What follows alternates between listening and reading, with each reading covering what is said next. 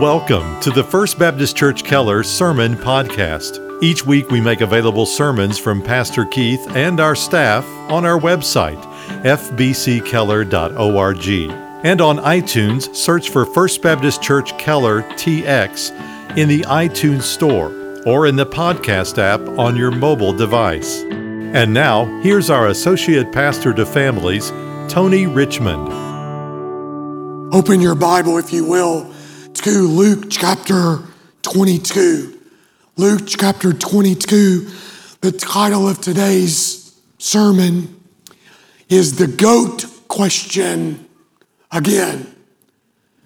The Goat Question Again. Luke chapter 22, verses 24 through 38. Let's read it together. And there arose also a dispute among them as to which one of them was regarded to be the greatest. And he, that's Jesus, said to them, The kings of the Gentiles lord it over them, and those who have authority over them are called benefactors. But it is not this way with you. But the one who is the greatest among you must become like the youngest, and the leader like the servant. For who is greater, the one who reclines at the table or the one who serves? Is it not the one who reclines at the table? But I am among you as the one who serves. You are those who have stood by me in my trials. And just as my Father has granted me a kingdom, I grant you that you may eat and drink at my table in my kingdom. And you will sit on thrones, judging the 12 tribes of Israel. Simon, Simon, behold, Satan has demanded permission to sift you like wheat. But I've prayed for you that your faith may not fail. And you, when once you have turned again, strengthen your brothers.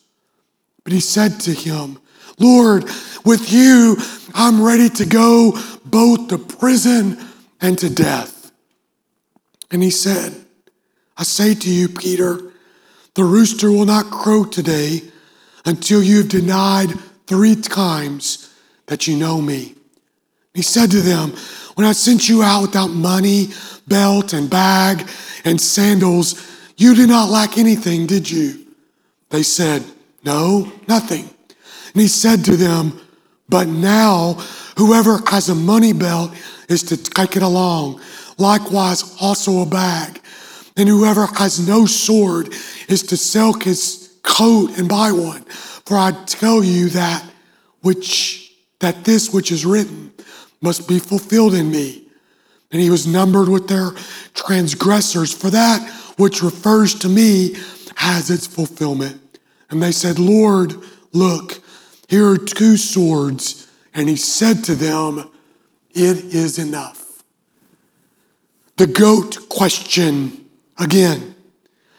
In this passage, we will see the gracious love of Jesus toward weak people.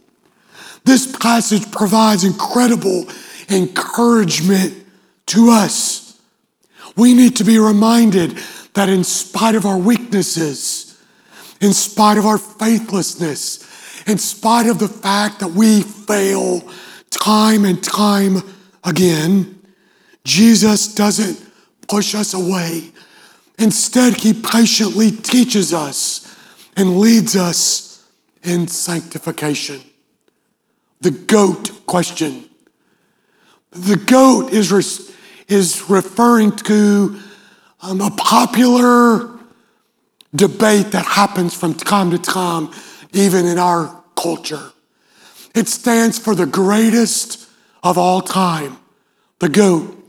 Now, if you grew up where I did in Kentucky, that refers to one debate the greatest basketball player of all time.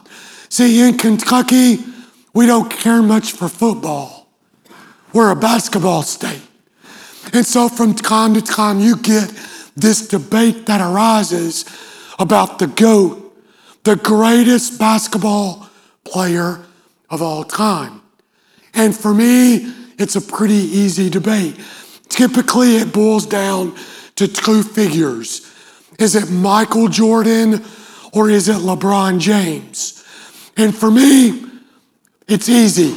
Michael Jordan is undoubtedly the greatest basketball player of all time. But you have those debates in sports. You get that with football. You get that with golf. Is it Tiger or is it Jack? You get that even in lots of other arenas as well. Who is the greatest of all time? We know in the context here, Jesus has just shared with his disciples one of the most intimate moments you can imagine.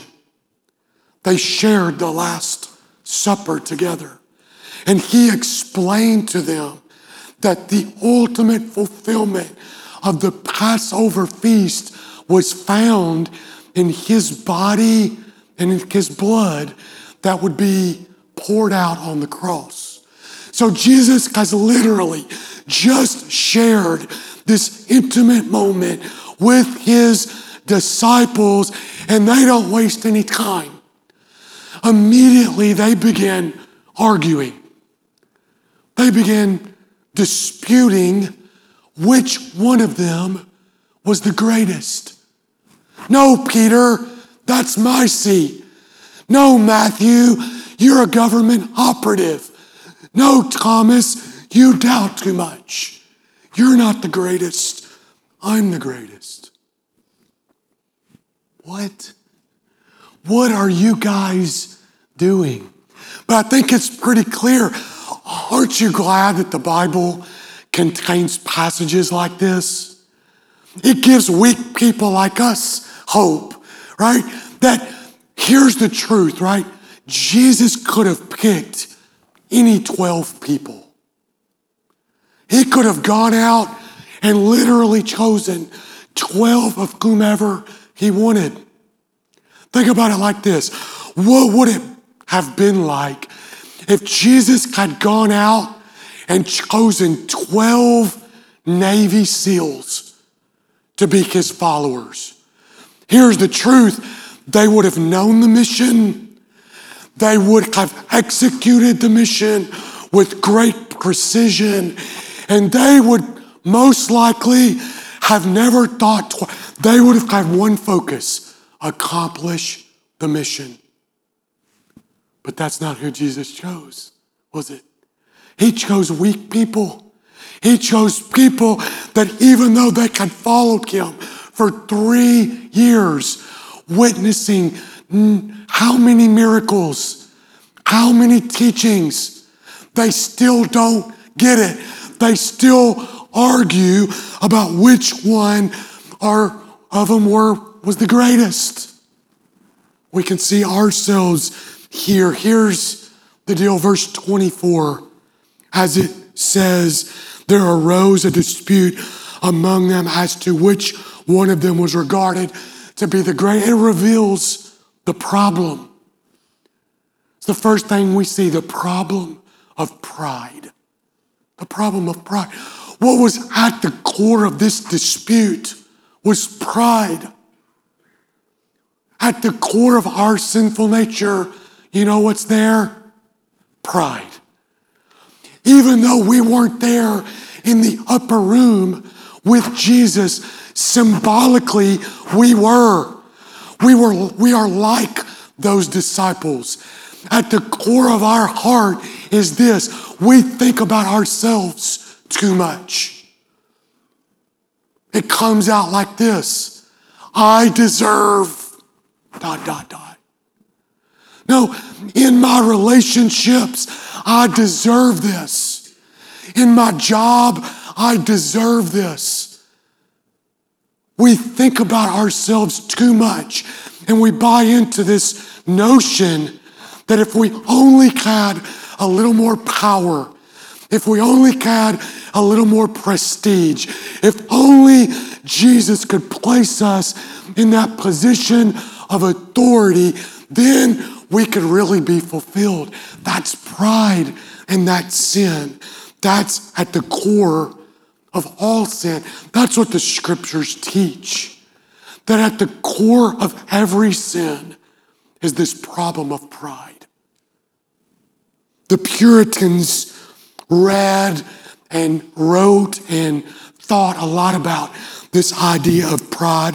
Here's a couple quotes I found from Puritan writers. One says this about pride Pride loves to climb, not as Zacchaeus to see Christ, but to be seen. Another one says it like this As sin is of the last enemy, so pride is the last sin that will be destroyed in us. Another one says it like this When the devil cannot keep us from a good work, he will labor to make us proud of the work.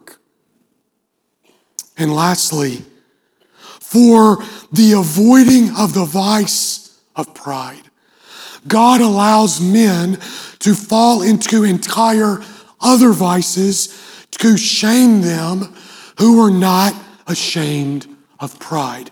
In other words, brothers and sisters, God does not tolerate our pride. God is not okay with our sin. The scriptures clearly teach it. He resists the proud, but gives grace to the humble. So the disciples at this point have totally missed the point. In John's account of these upper room happenings, he gives us another detail that Luke doesn't give us here. Some of you may have already thought about it, but it's at this point or in this general time frame that Jesus stands up in the middle of this dispute. He wraps a tunic around his waist. He falls to his knees and he starts washing the disciples' feet.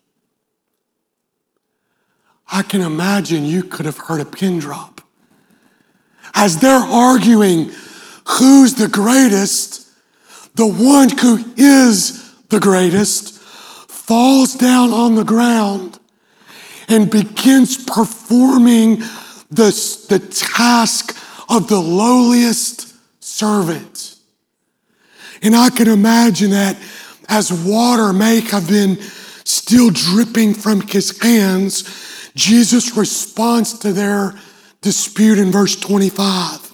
And he says this The kings of the Gentiles lord it over them, and those who have authority over them are called benefactors. See, Jesus knows the problem, and he knows where that problem comes from. So Jesus says this You all have a faulty worldview. You start to believe the lies of the world. He says, Look, look around at the culture. How do the kings of the Gentiles act with their authority? They demand to be served, right? They demand total allegiance, total worship in the case of Caesar. They demand total, and they take that authority and they literally lord it over their entire constituency. And Jesus says, Here's the problem with you all disciples. You've believed that you can carry that philosophy into following me. You've believed still that the one with the most worldly power will win, that the one with the most influence and the most authority in the world's eyes is going to be the one that's the most successful in the kingdom of God. But look at the beginning of verse 26. Jesus says, But it is not this way with you. In other words, don't think like that. Don't believe those lies. Don't believe that having all this authority and power is what it takes to be powerful in the kingdom of God. Instead, Jesus says, verse 26, but the one who is the greatest among you must become like the youngest. Of course, in that culture, the children were viewed as a problem to be managed. They were totally insignificant. And so, what Jesus is saying is the secular view that you've bought into is you've got to have power and authority and prestige to be powerful. But Jesus is saying, in the kingdom of heaven, it's the one who is the lowest. It's the one who the world views of as the most insignificant servant, the very one who washes the feet of other people. They will be the ones that have power in my kingdom. What an incredible truth here. Then in verse 27, uh, Jesus gives them a great example. He says, For who is greater, the one who reclines at the table or the one who serves? In other words, when you go into a restaurant, who's greater? The people who are sitting down eating or the servers that are running back and forth to the kitchen and taking the orders and bringing the napkins? Of course, this was a rhetorical question. Jesus already knew what the disciples were thinking. They were thinking, of course, it's the people who are sitting and eating. And Jesus says at the end of verse 27 But I am among you as the one who serves. Let's give it a contemporary illustration. Maybe, maybe some of you watch golf on TV. Or if you're like me, you sleep while golf is on TV. But if you'll notice something about golfers, when they go to these tournaments, you have the one who's actually playing golf, and there's somebody that goes along with them. They're called the caddy. Right? When the caddy gets to the course, they put on some type of white jumpsuit or apron that covers up their clothing, literally. And it has the name of someone else on their back. Whoever they're caddying for, they put their, so all of their identity is wrapped up in the fact that I am here to carry the clubs of this golfer. They don't take any of the shots. They just clean the clubs and hand a club to the golfer. When the, the golfer hits the ball into the bunker, they don't take a chip shot out. They pick up the rake and they go behind the golfer and they clean up the footprints and that kind of thing. And what Jesus is saying is in this world, I'm not the golfer, I'm the caddy. I'm not the one that has the name and the power and the prestige. I have come to serve. We must grasp this truth that we have this problem of pride that takes place because we believe this lie of the world that we have to gain this power and this prestige and this status to be servants of the Lord. But not so. Let's skip down to verse 31. We'll come back to verse 28 in a moment.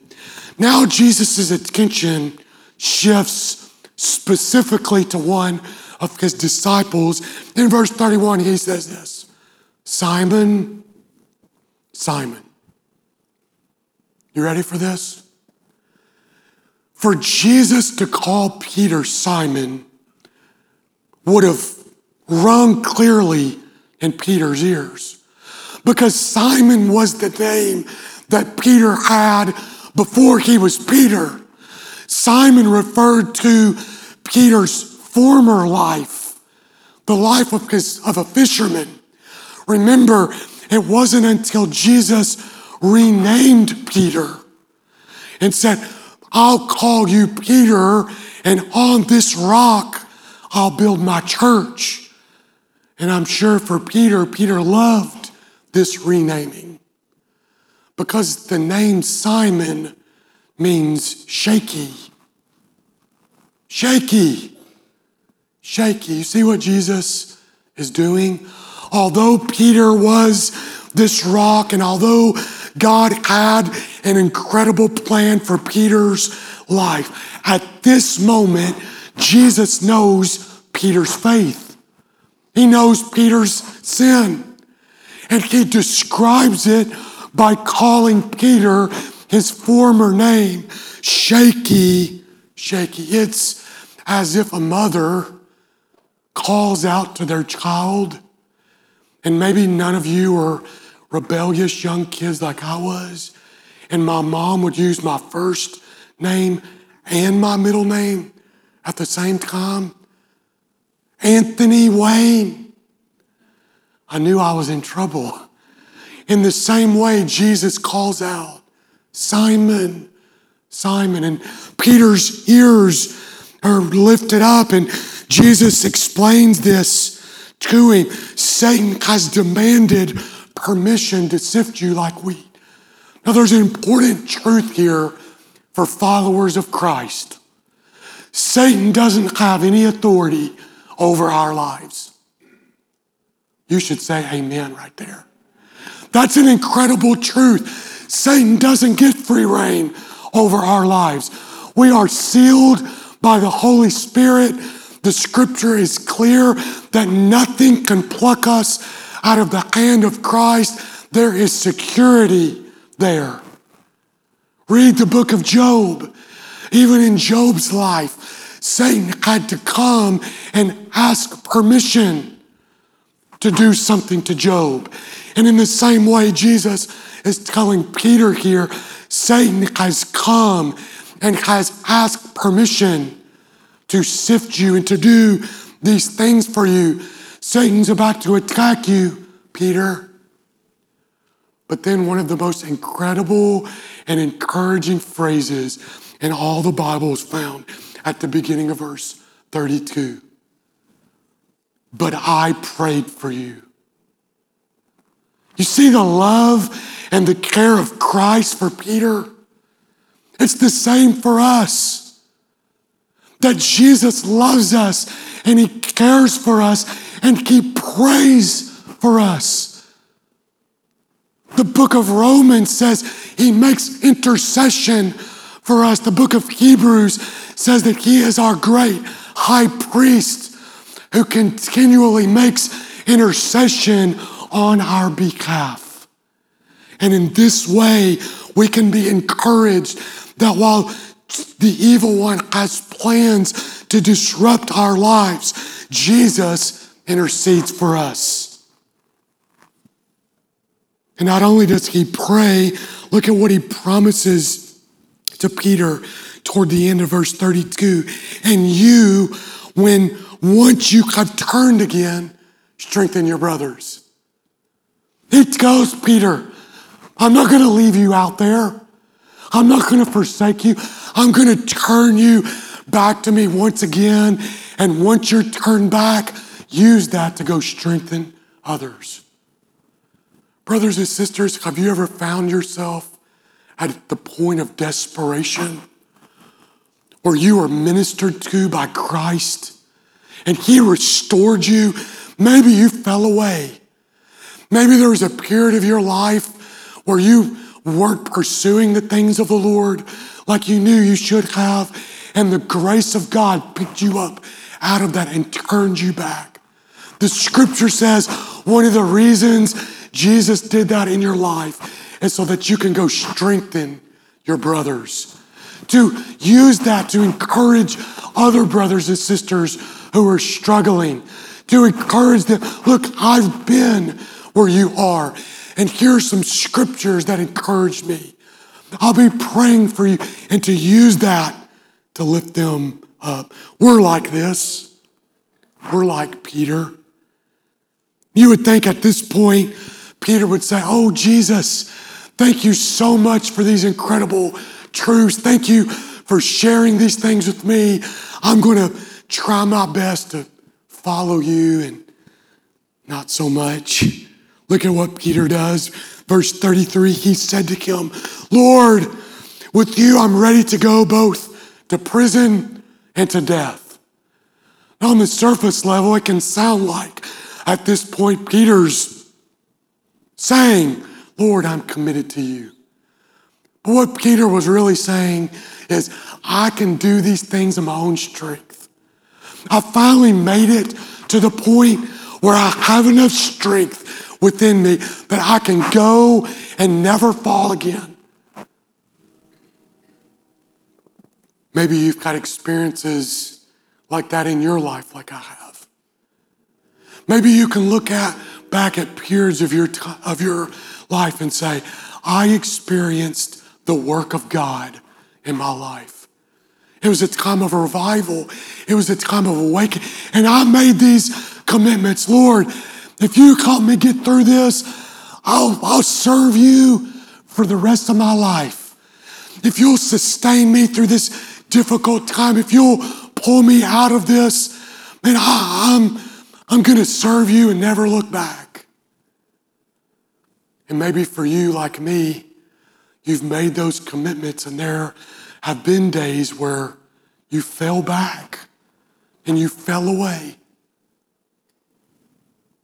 Here's the incredible truth of the love of Christ Jesus doesn't give up on us. At this point, we wouldn't blame Jesus if he looked at this group of people and said, You know what? I tried. I spent this time with you guys and you just don't get it. So let me just move on. Let me find some new followers and I'll help them get it. But that's not the heart of Christ. The heart of Christ is to sustain us and to give us grace, to restore us. Jesus says here, Peter, before the rooster crows, you'll deny me three times. But there's some significance there. Number one, they didn't have a, alarm clocks. So Jesus was talking about a specific period of time that before the morning comes, Peter's going to deny him. But I think also Jesus uses this rooster crow as a gracious wake up call to Peter. Let's, let's look at it. Flip over one page to Luke chapter 22 in verse 60. Luke 22 60.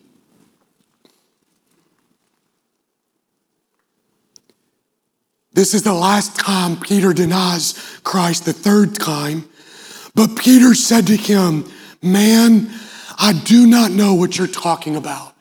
Talking about who is Jesus. And immediately while he was still speaking, a rooster crowed. Look at this, verse 61. The Lord turned and looked at Peter. See, Jesus uses this rooster three times. On the third time, Peter denies him. The rooster crows. Peter then, it's this alarm in his mind. He looks to Christ, and Christ is looking at him and says, Come back. It's the gracious love of Christ. He doesn't give up on this group of guys in the upper room arguing about the greatest, and He doesn't give up on us. He loves us, and this is His heart. This is why we need to be gracious with people in our lives. We are to extend this grace.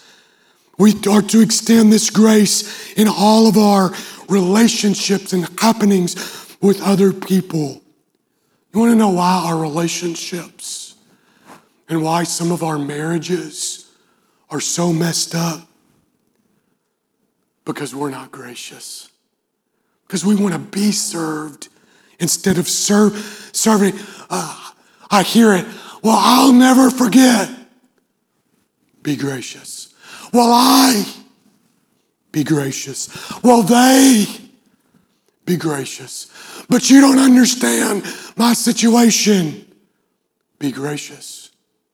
The scriptures say the king of the Gentiles act like this and like that, but not so among you. I am the one among you who serves. Go and serve. Let's pray. Lord, the fact that you would choose weak sinners like us, who, although we've been saved by your grace, we continue to mess up and be faithless and to fall short. But Lord, just as you didn't give up on your disciples, verse 28 says that they had stood with you in your trials and that one day they would sit with you as you eat and drink in the kingdom that was to come. So, Lord, even as we celebrated this morning the Lord's Supper and remembered your sacrifice on the cross, we too look forward to the marriage supper of the Lamb where we will sit with you and share in food and drink and true fellowship where sin will no more have its hold on us.